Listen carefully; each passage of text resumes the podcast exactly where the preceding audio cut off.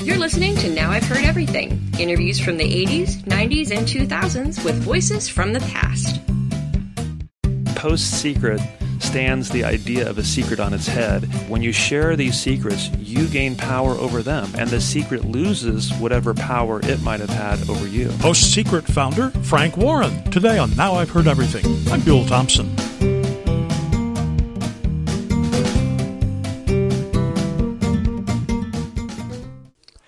You know, I'm not sure Frank Warren knew what he was getting into when he launched Post Secret on January 1st, 2005. It was initially just a social experiment of sorts to ask people to send him postcards with their secrets on. Well, soon Frank was getting thousands of postcards a week from people all over the world.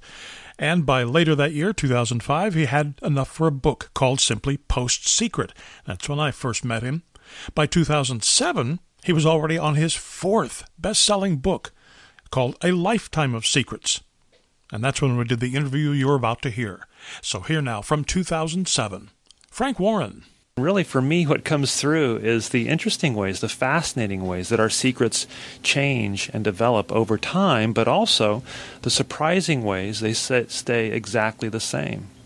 There is kind of a, a self consciousness that, that goes from 8 to 80, that we're always kind of aware of am I feeling the way I'm supposed to feel? Do people see me the way they're supposed to see me? Do I fit in somehow? I guess that never changes, does it? I think you're right. I think even though each secret in the book is individualistic, just like a fingerprint, they touch on deeper streams of our humanity, emotions that we can all relate to. And so, in a, in a, in a different sense, I feel as you go through these uh, very idiosyncratic secrets at times, you can't help but feel connected to some of these strangers who we've never met you obviously feel very connected. I mean, that there is a genuine affection that comes through in all your books. I mean, this this is not just somebody saying, "Hey, look at these funny postcards I got."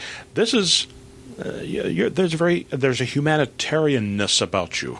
I think that feeling's developed over time, and the more postcards I've seen, the more empathy I've been able to develop. Uh, because the secrets really sometimes act as a gateway, inviting you into a story behind somebody's life. And the story might be funny, or sexual, or shocking, or poetic.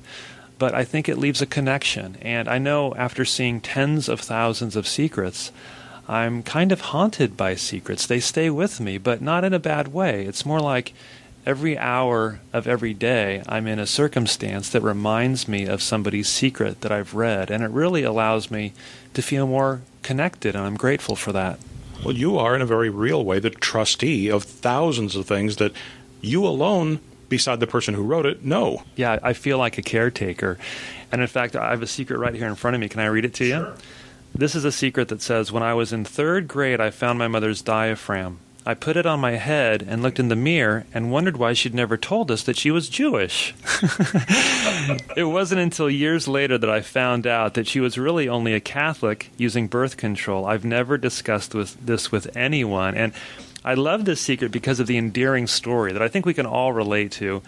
I don't know if all of us have that same experience, but I think that if we truly looked at our childhood, we could identify some humorous way we misinterpreted the adult world. But I also like it because of the last thing the person wrote. They wrote, I've never discussed this with anyone, indicating that they might take this secret to their grave with them, having only shared it on this postcard to Post Secret and gotten it out that way there is kind of a universality of. You're right. I'd never had that particular experience.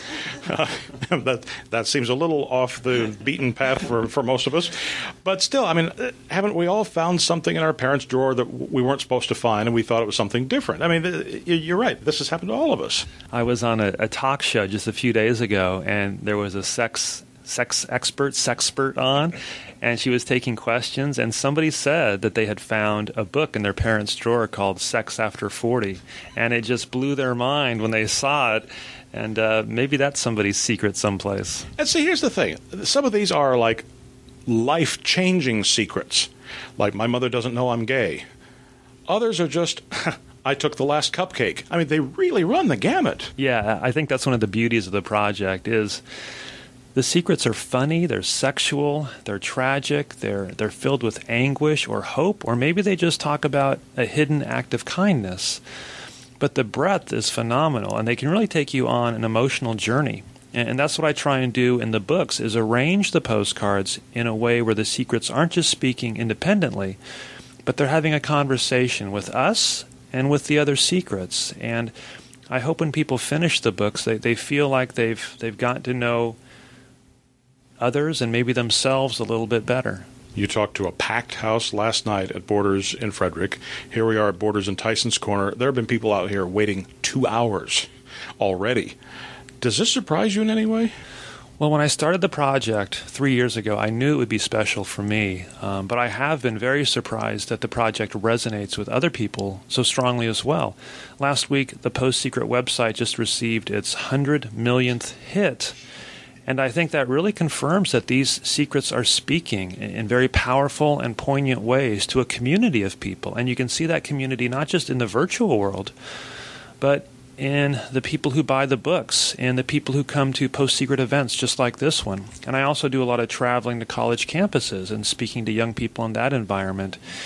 And for me, that's the best part of the project because I get to hear stories from people telling me how facing a secret on a postcard and then releasing it to a stranger brought a sense of, of healing or catharsis or or maybe a story about how a person saw a secret they weren't ready to admit to themselves on a stranger's postcard and found recognition and self-awareness through that. Many people think of secrets as things that they don't want other people to find out, but with your books, it's almost exactly the opposite. It, it is a secret, yes, maybe something that you've never told, maybe we'll never discuss with somebody, but you want very much for people to know. Yeah, I think post secret stands the idea of a secret on its head. And that's one of the reasons I called it post secret because after you share it, it, it's it's not a secret any longer. It has no more power in that point, does it? I think that's true. I think uh, when you share some of these secrets before you do, you might be afraid that telling somebody will make you vulnerable or, or might victimize you again if it's about a humiliating experience or something. But I think the opposite is really what's true. When you share these secrets, you gain power over them, and the secret loses whatever power it might have had over you. After this short break, Frank Warren reads us a few post secrets.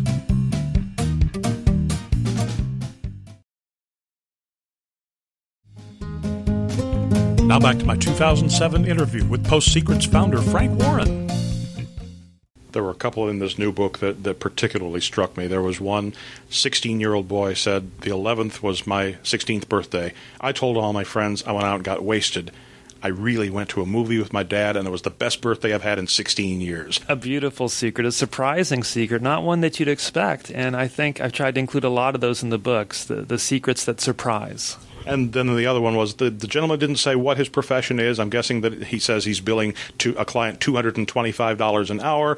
He's probably either perhaps a psychiatrist himself, maybe a lawyer, whatever. But he said his secret was he, apparently addressing his wife. He said, I'm billing a client $225 an hour so I can think of how beautiful you are. What a wonderful story. I, I get a chill just hearing you repeat that. And some of the ones are, are, funny too. There's there's this stream of secrets that has to do with, I think, maybe these repressed hostilities that we want to tell somebody, but we in a, in a socially acceptable way maybe. Maybe that, that becomes sharing it on a secret. I've I've got one here in front of me that's from the new book and this postcard is created on what appears to be directions for assembling furniture from IKEA. The person wrote on the postcard in all capital letters with exclamation marks Stop telling people you build your furniture. You buy, then assemble. There's no building.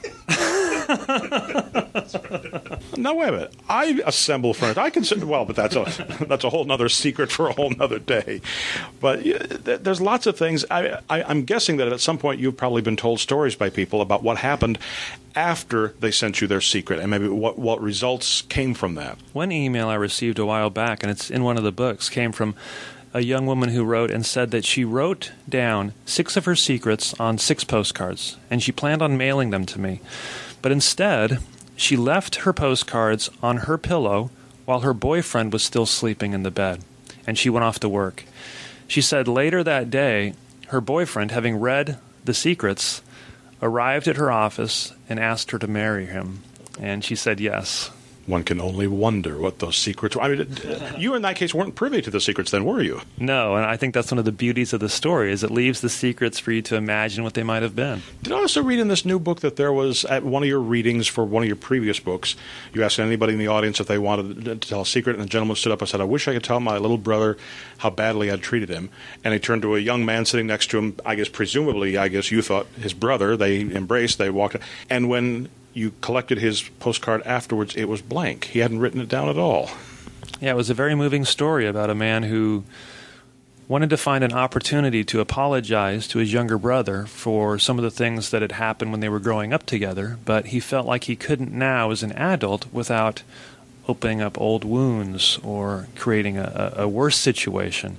But he found a way, um, and I, I talk about that in the introduction of A Lifetime of Secrets. Arranging the postcards in this story, again, as you said, roughly chronologically, since you can't really tell from some postcards how old. But as we see the progression of perspective, what seems so earth shatteringly important when we're in eighth grade, by the time we're 50, it's like, what was I sweating that stuff for? Yeah, there's a couple of postcards. Um, one came from a young girl, and she wrote, I'm popular in school. I get good grades. I get along great with my parents, but I would trade it all away if only I were beautiful. And then I received another postcard from somebody who wrote on it. Again, each of these have beautiful artwork from the creators as well. The woman wrote, I'm 40 years old, and all my life I thought I was ugly. But I looked back at some old high school pictures, and I've seen some recent photos, and you know what? I'm kind of cute. And I'm going to stop wasting any more time thinking otherwise. And I think one of the beauties of this book is I can able to I'm able to put secrets like that back to back almost as if they were both written by the same person at two different points in her life, almost as if some, some wisdom could be shared there. Maybe in some weird way it is the same person. I mean, just, you know, waves of thought move about the universe in strange ways. Maybe this is the same person. I don't disagree with that at all. In fact, I like to think of this book, A Lifetime of Secrets, as a biography, a biography about us as told through our secrets. But you are, these books of yours are the pebbles in the water, and the ripples are going out. And you, with four books now, you got four pebbles and four sets of ripples. You're having effects, profound effects, all over the world. Well, I think it's the voices speaking through these amazing postcards that's really touching people. And if I can help that process and help this community grow, um, I feel very privileged, and it gives me great a great feeling of, of gratification to know that I can play a role in that. Have you given thought to the future? I haven't. Um, I, I, like to be sensitive to the project and see where it's leading. And what I try and do is just make decisions every day that protect its interest and guard against uh, doing things that might mess up this thing that I think is, is so wonderful, but that I, I certainly don't fully understand. You must at times feel like you've gotten kind of a postdoctoral education in some kind of like psychotherapy. Uh, just, you understand, I'm guessing, the psyche of Americans probably better than most of us do. Well, I've received uh, over 170, 180,000 postcards from around the world with secrets on them. I've read every one. And I think that's a pretty strong statistical sampling. And so there are some trends and some patterns that come through that. And I hope someday maybe I can donate the archive of all the postcards to a museum or to an educational institution, and, and maybe further study could be done. Well, uh, if we're talking a long uh, a trend across thousands and thousands of postcards, is there anything in particular that you find especially encouraging? I would say just the fact that so many people are sharing their secrets in a way that appears to be not just for others but for themselves as well. In other words, I receive a lot of postcards that feel as though they were written by a person trying to better understand the secrets in their own life, and this is a step along that journey. There are two kinds of secrets. There are the secrets that we hide from other people and the ones that we keep from ourselves. And I think one of the ways we can better understand the secrets that we're keeping from ourselves is by reading earnest, soulful secrets that others are sharing with themselves and with us and drawing inspiration from those courageous stories. PostSecret.com still collects and curates postcards with secrets on them from all over the world. And you can find easy Amazon links to Frank Warren's books at our website, heardeverything.com. And did you know that you can find all of our past episodes. We're in season four now. You can find seasons one, two, and three everything that we've ever done at our website, heardeverything.com. And of course, we post new episodes here every Monday, Wednesday, and Friday. And you can find us on all major podcast platforms. And thanks for listening.